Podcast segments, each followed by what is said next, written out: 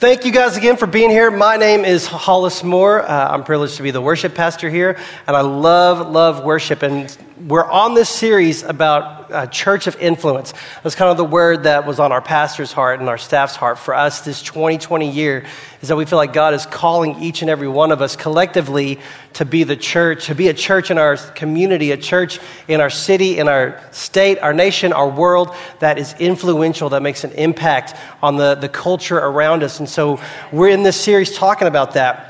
And Pastor Mark did an awesome job last week. If you weren't here last week, uh, we're going to get the messages. We're, we're in some transition stuff, so some of those messages are taking a little longer than we'd like to get posted, but they're going to get posted. In Jesus' name, everybody said amen.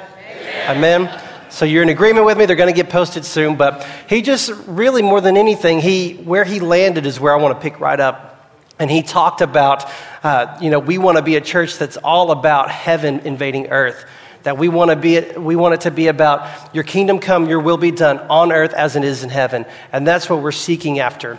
That's what we're in pursuit of is uh, the kingdom of god being manifested in everything that we do. And so tonight i want to talk about hosting the presence of god and what that looks like. And, and for me being a, the worship leader at this church um, recently the lord's kind of been on me about like hey you need to actually like study more and learn more about worship and not just like how to play chords and how to sing better, but like what, what's the word say about worship?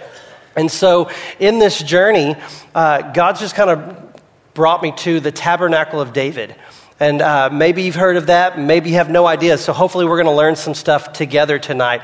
Um, but we're talking about the tabernacle of David because for me, the tabernacle of David was just such a great example of what heaven on earth truly looks like.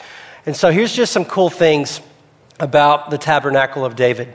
You can find a lot of the tabernacle of David in 1 Chronicles 16, the whole chapter. Um, there's also a lot in 2 Samuel. Uh, there's also a lot in Nehemiah. So, but I'm not going to read through anything, but I just want to highlight some crazy, cool things about the tabernacle of David. So, King David reigned uh, his kingdom over Israel for 40 years, and 33 of those years, he set up this tabernacle it was the Ark of the Covenant was under this tent, and for 33 years there was day and night worship, continual worship. He, he had full time worship leaders, uh, musicians, to, to be exact, 288 singers, 4,000 musicians, and 4,000 gatekeepers. These were employees. These were uh, security at the doors. This is sound tech. Uh, obviously, they didn't have like sound system, but they, you got to know if there's 4,000 musicians, that there's 4,000 broken strings that go along with that, and they had to have somebody changing those strings out so they could keep the worship going. Maintenance, security, but these were full time employed by the king, uh, just worshiping nonstop all day long. They would take shifts and they would just nonstop for 33 years, continual worship before the Ark of the Covenant, the presence of God. Uh, just to put into perspective, they had somebody did some research about 1 billion US dollars a year to fund the Tabernacle of David, to fund nonstop worship, the, the 8,288 people that it took to make that happen, about $1 billion a year. So for 33 years, that's 33 billion US dollars to fund hosting the presence of God for a nation. That the king, that, that the king of Israel said, We are going to be a nation that hosts the presence of God. And we will spend whatever it takes to make sure that the, the God of the universe is in our midst and his presence is enthroned on our praises. And man, it just, it gets me excited. He wanted to be uh, a nation that hosted the presence of God. And we know that in Psalm 22 3, it says that, that he's enthroned on the praises of his people. He's enthro- he was enthroned on the praises of Israel. So I want to look at that, that value. You hear that number 33 billion. I mean, I just think, like, what if the president of the United States, whoever you want it to be, we'll just say the next president, whoever, said, you know what, we're going to spend your tax dollars in making sure that the presence of God is fully worshiped and enthroned on this nation? Like, just think about that. Just think about that. It's just, it's crazy to me. But I want to read through and tell some story uh, about King David. Now, uh, we're going to start in 2 Samuel 6. But this was kind of around the time uh, when King Saul was king over Israel. uh, the Philistines had, had, a, had come in and attacked, and they had taken the Ark of the Covenant. They had taken the presence of God. The Ark of the Covenant was the manifest presence of God, and that's, that's, they carried that everywhere. But the Philistines came in and took it. Uh, and they, you know, carrying the presence of God when you're living in, in sin isn't a good idea. So they were like, come pick this thing up. We are done with it. Um, so, so David set out to come bring the Ark of the Covenant, to bring the presence of God, the glory of God, back to Israel. I don't want to read through all of this. I want to kind of just, this is for you say, your sake. It's uh, 6, 3 through 10. We're going to start here. This is his first attempt, which tells you that something went wrong, something went south. We'll read through some of it. I'll kind of fumble along maybe and we'll, we'll pick it up. It says, And they carried the ark of God on a new cart and brought it out of the house of Abinadab, which was on a hill. And then Uzzah and Ahio, the sons of Abinadab, were driving the new cart with the ark of God, and Ahio went before the ark. And David and all the house of Israel were celebrating before the Lord with songs and lyres and harps and tambourines and castanets and cymbals. How many know they were excited about the presence of God coming back home? They were ready to do this thing. And when they came out of the threshing floor of Nacon, Uzzah put his hand up on the ark of God. So pretty much something happened. they they've got the ark on this cart, this wooden cart, um, and they hit a bump or something. And usually goes to catch the ark to make sure it doesn't hit the floor, doesn't hit the ground. He took hold of it, for the oxen stumbled. And it angered the Lord, or the anger of the Lord was kindled against Uzzah, and God struck him down right there because of his error. And he died there because the ark of God, or beside the ark of God. And David was angry because the Lord had broken out against Uzzah. And that place was called Perez Uzzah to this day. And David was afraid of the Lord that day. And he said, How can the ark of the Lord come to me? So David was not willing to take part of the ark of the Lord into the city of David, but David took it aside to the house of Obed Edom. I want to stop here for a little bit. So this was like attempt one. And so he, they're, again, they're trying to bring the, the ark home. They put it on this cart, it falls. Uzzah, poor Uzzah, I'm sure he meant well, but he just, you know, it, all, it started wrong to begin with. And let me tell you, tell you why. Well, first of all, I mean, the fact that it got stolen. The fact that the, the presence of God was taken from the people of God, that tells me that, man, the people of Israel, it was just common. That the, that the ark just became a thing to them. It just became just something that they have, something that they do. It's just over there. It wasn't important to them, it wasn't valuable to them. And we can't let the presence of God be common in our lives. That we carry the presence of God. The, the, the word calls us priest. And it was the priest's job to carry the, the Ark of the Covenant, which is why things went south. You know, where did they get this idea to take the cart or take the Ark of the Covenant onto a cart and have it pulled, which is kind of lazy, when, the, when Moses told them you're supposed to have priests carry it? Well, they got that from the Philistines. That was the Philistines' idea because they didn't know any better. But I love the, the name Philistine means of dirt or of flesh. And so they get this idea of the flesh. You know, only priests were meant to carry the presence of God, but we cannot move the presence of God while using methods of the flesh. And that's exactly what they did. And when you mix the flesh with the spirit, the flesh will always die. You know, I, I believe that we house the presence of God that we are uh, his dwelling place. He calls us his dwelling place. And we are a royal priesthood that carries the presence of God. But when we try to do things in the flesh, when we think it's about, well, if I can worship more, if I can read my word more, or pray more, or say the right thing, do the right thing, when we try to do it in the flesh, man, we're going to the flesh is going to die. We're going to get burned out and we're going to get sick of it, and our flesh is going to die. But when we operate in the Spirit and we just work with what the Spirit's telling us to do and calling us to do, it's easy. He makes it simple for us. And so let's not try to muster up a work of God on our own flesh. You know, there's been so many move, moves of God, maybe a, a, movement of prayer. You know, just because God did that before doesn't mean if we do X, Y, and Z because X, Y, and Z happened last time, then God's going to move. That's operating in the flesh.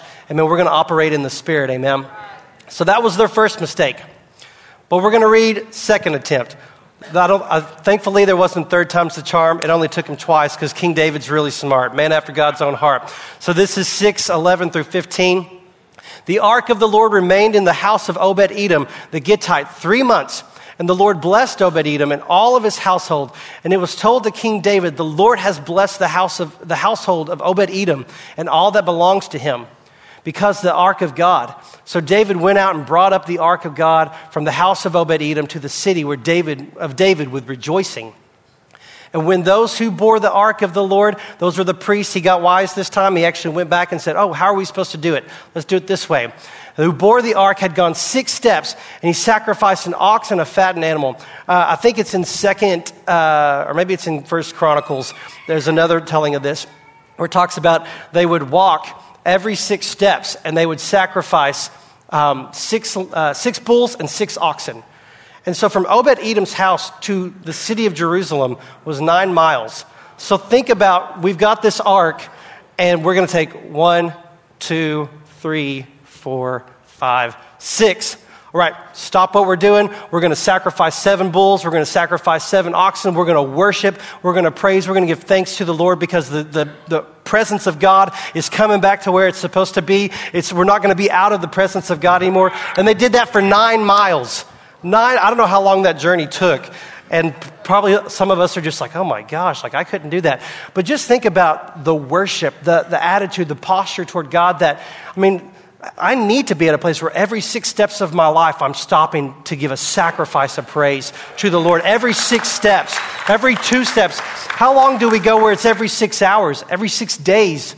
Every six months, every six years before we stop and just realize I'm in the presence of God and He is worthy of my worship. He is worthy of my praise. He's worthy of all that I have to sacrifice.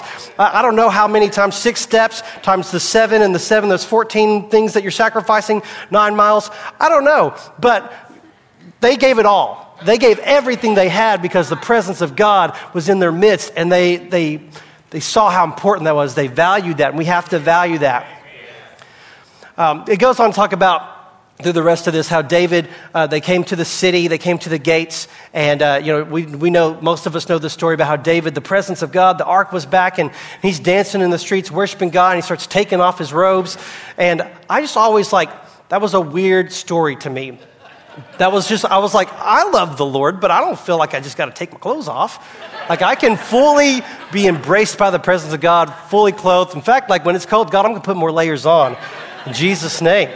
But uh, I want to read Psalm 24 with that in mind because Psalm 24 was written by King David as they were coming up from Obed Edom's house to the, the city gates.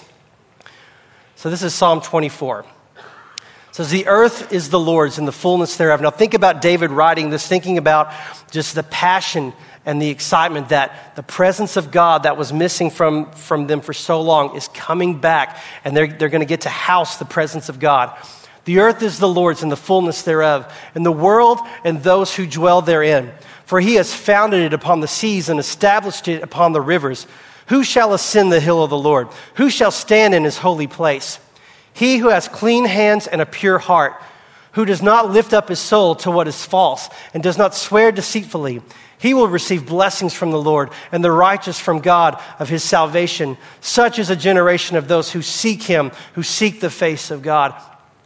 So, something really cool as I was preparing for this message and as I've been di- diving into the tabernacle of David, something that um, would happen in those days is that when a city was overtaken, an army would come in and they would overthrow a city. What they would do, they would take the king of that city out to the city gates and they would take off his robe pretty much as a sign of victory to say, We're, we're going to strip you of your kingship, we're going to strip you of your title, we're going to strip you of your rights.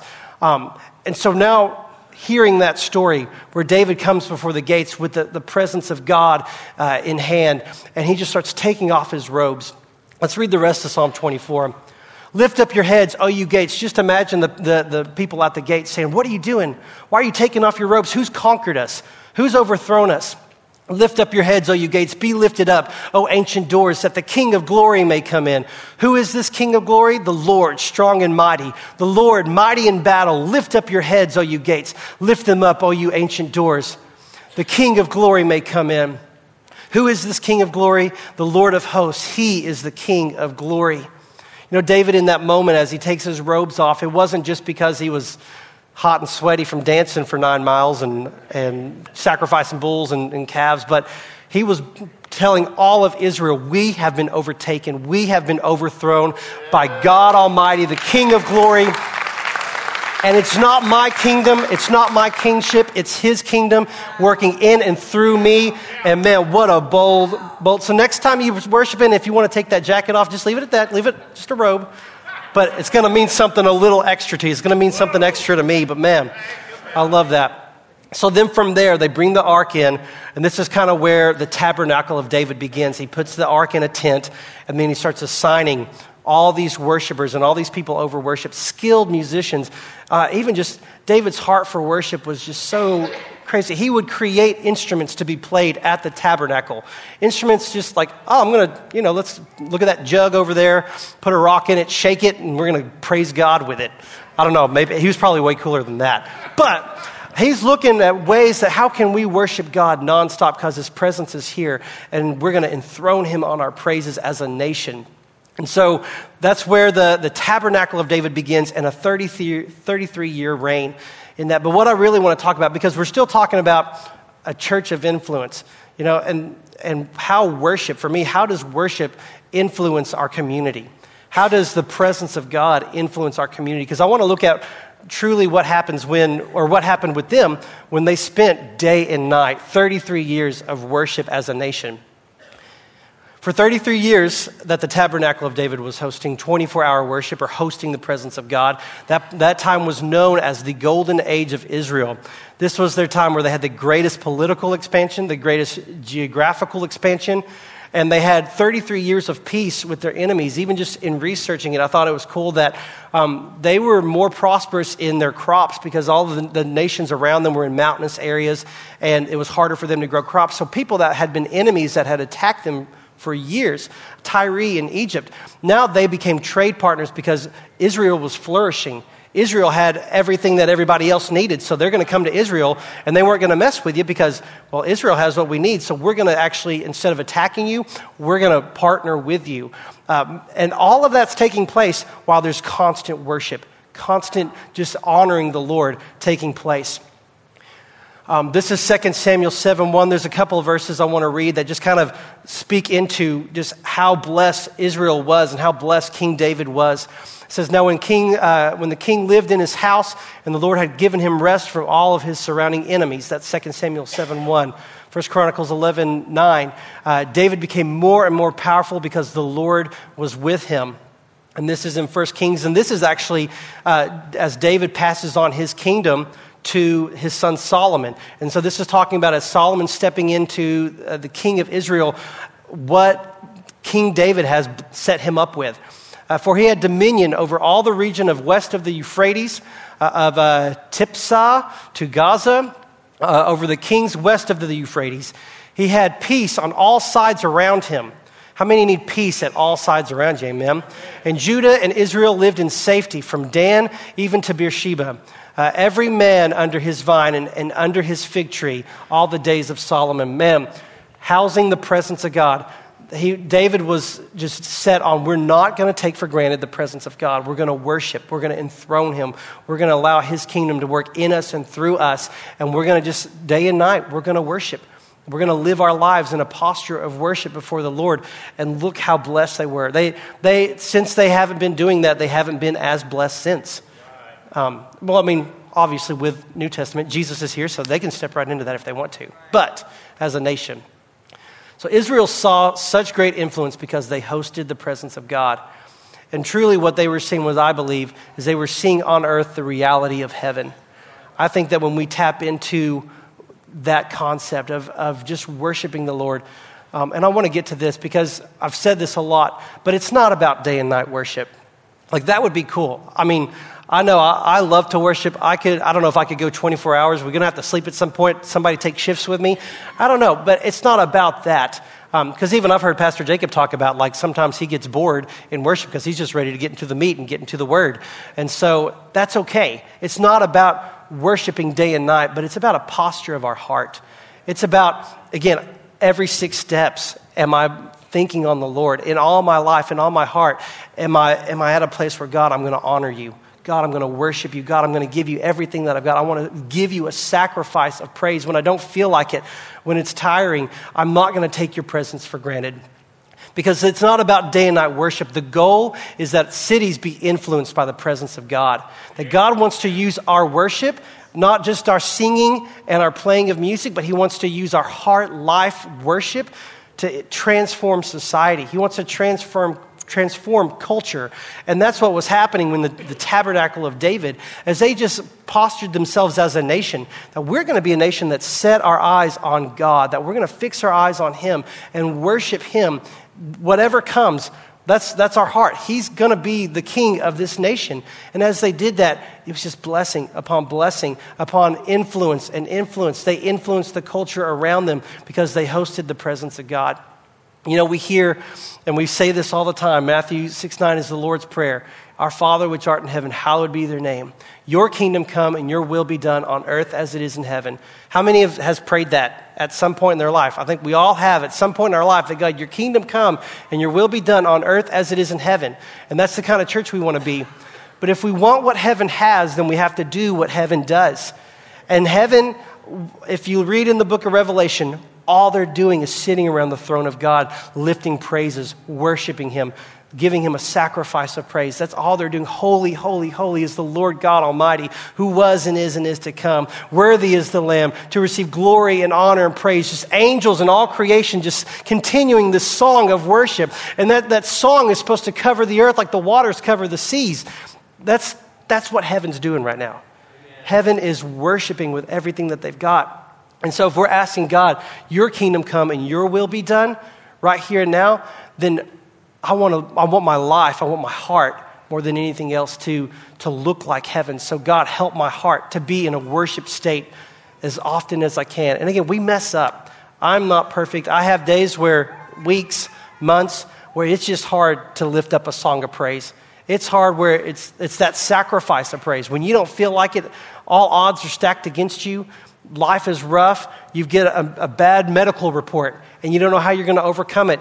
Uh, your kids are doing things that you feel like they're not supposed to, and you're lifting up these prayers and you're lifting up these cries, and you're just like, God, I can't do this anymore. I can't find the strength. But that's where it's that sacrifice of praise, because that's what sets us apart from the, the, the world. Because everybody goes through something. You know, you don't have to be a Christian to have hard times. The lost have hard times too. But the difference is, is that we have a God that's always looking to pull us out. And all we have to do is in faith just say, God, I'm going to take a step of faith. I'm going to worship you when I don't feel like it. I'm going to worship you when I don't see it. I'm going to give a shout of praise. That's, that's when you hear high praises, talking about the high praises of God. Uh, I think it's Psalm 141 where we, we lift up a high praise with a double edged sword in our hand. That's just a battle cry. It's like, God, you have the victory, and I'm going to step into that even if I don't see it, even if I don't feel like it. God, I'm lifting up your name because you are enthroned on my praises. And where your kingdom is coming through me, God, your kingdom is victory. Your kingdom is triumph. And so, whatever I'm facing, whatever valley I feel like I'm in, whatever sickness I might be facing in my life right now, if I enthrone you on my praises, if I, if I know that I'm housing your presence right now, God, then I'm going to allow you to work through me, your kingdom to work through me. So, as they hosted the presence of God day and night, they saw the establishment of God's kingdom and the release of his kingdom throughout the land. And isn't that what we want for our city? Isn't that what we need for our nation? That it's not about the, the, the kingdoms of darkness and the kingdoms of man and the kingdoms of, of political correctness, but it's about his kingdom being established. And they did that by simply just a heart posture towards worship of the Lord day and night. So I want to talk about David's one thing. David's one thing. And and even uh, Antoinette kind of was singing some of this tonight, but uh, Psalm 27 4. But obviously, David, this, he wasn't doing 24, you know, day and night worship, because obviously before that he was, you know, slaying giants with stones and he was watching sheep in the fields. And, and so he didn't have this tabernacle his whole life but somehow God birthed this vision and this dream inside of him. So, why did he build this tabernacle? It was a divine revelation of how God's kingdom operates that as we begin to worship Him and enthrone Him and say that God, like your, your government's going to be established on my praises. And I said this a couple of weeks ago, but I'll say it again. You know, out of all the places in the universe, all the beautiful, wonderful things that He's created, He could choose anywhere to set His throne, to set up His throne room. But He chooses to do it on our praises. And specifically, that word praise in Hebrew is a prophetic song. So as we begin to lift up prophetic declarations over ourselves, over our families, over our cities, over our nations, that's where he makes his throne. And his throne room is where his government's established and his kingdom is released. And so David got a divine revelation of that's how God's kingdom works, is through our, our worship, through our honest worship towards him. And it was an outward manifestation of an inward reality of David's heart. You know, David was doing this as he was watching sheep out in his dad's field. He was doing this, you know, he, it talks about how he went before Saul and just played his harp. Didn't say he sang, he could have sang a song. He just played his harp before the Lord, and, and demons were driven away just from his worship on, without even singing. All that was birthed from a divine revelation of just time and intimacy with the Lord. And so, from that intimacy, from that place, God birthed hey, you should be doing this all the time. Like, just think what would happen if a nation is doing what you're doing right now. In Psalm 27 4, we've all heard this, we heard it even tonight, but this, this wasn't a psalm. This sounds like a psalm that would have been written in the tabernacle of David, just soaking in the presence of God. But this was a psalm that he had written, a song to the Lord, when he was in hiding from Saul. Saul was out to kill him for trying to, you know, he was, he was nervous he's going to take his throne. He was out to kill David. So David, hiding for his life, writes this psalm to the Lord. It says, One thing have I asked of the Lord, and that will I seek after, that I may dwell in the house of the Lord all the days of my life, to gaze upon his beauty and to inquire in his temple. That's tabernacle worship. When things are stacked against you, when, when life seems like it's coming at you hard and there's no way out. When that, again, that, that doctor's report says you've got this long, or it's un- incurable, or your, your finances say you're never going to get out of that debt your dreams always seem like they're always going to fall short. But to say, God, in spite of that, it's not about those things because it's about being in your presence. It's about looking on your face. The one thing that I want, I'm fighting for my life right now, God. I'm not asking for your, your safety. I'm not asking for your protection. I'm not asking that you, you know, wipe out my adversaries, God, but just to be in your presence all the days of my life. That's where that was birthed. And man, I want that birthed in me. I want that birthed in our church because the presence of God changes everything. Before there could be a tabernacle of David in the city of David, there had to be a tabernacle of David in the heart of David. It had to be in his heart. Again, that's why it's not about 24 hour, all day, all night worship. It's just about my heart saying, God, like, I'm going to give you everything. I'm going to seek after you. I want to I want to be in your presence. Every step that I take, I want to give you my praise. I want to worship you. I want my life to be a song of worship. And so that means when I, when I fall short, God, I'm going to just come to you and I'm going to worship you. When things are just storms rise up against me and it seems like everything is just coming against me, God, I'm going to worship you. And it's saying that prayer and it's just continuing to worship and to, and I'm going to worship you in the good, I'm going to worship you in the bad. That's what it is more than anything else. But that establishes and that creates a tabernacle worship environment in our heart to say that God, like no matter what, you're on your throne. And God, you're on the throne of my heart. No matter what comes against me, you're on the throne of my heart, and you're going to stay there because I'm going to keep worshiping you. I'm going to keep praising you.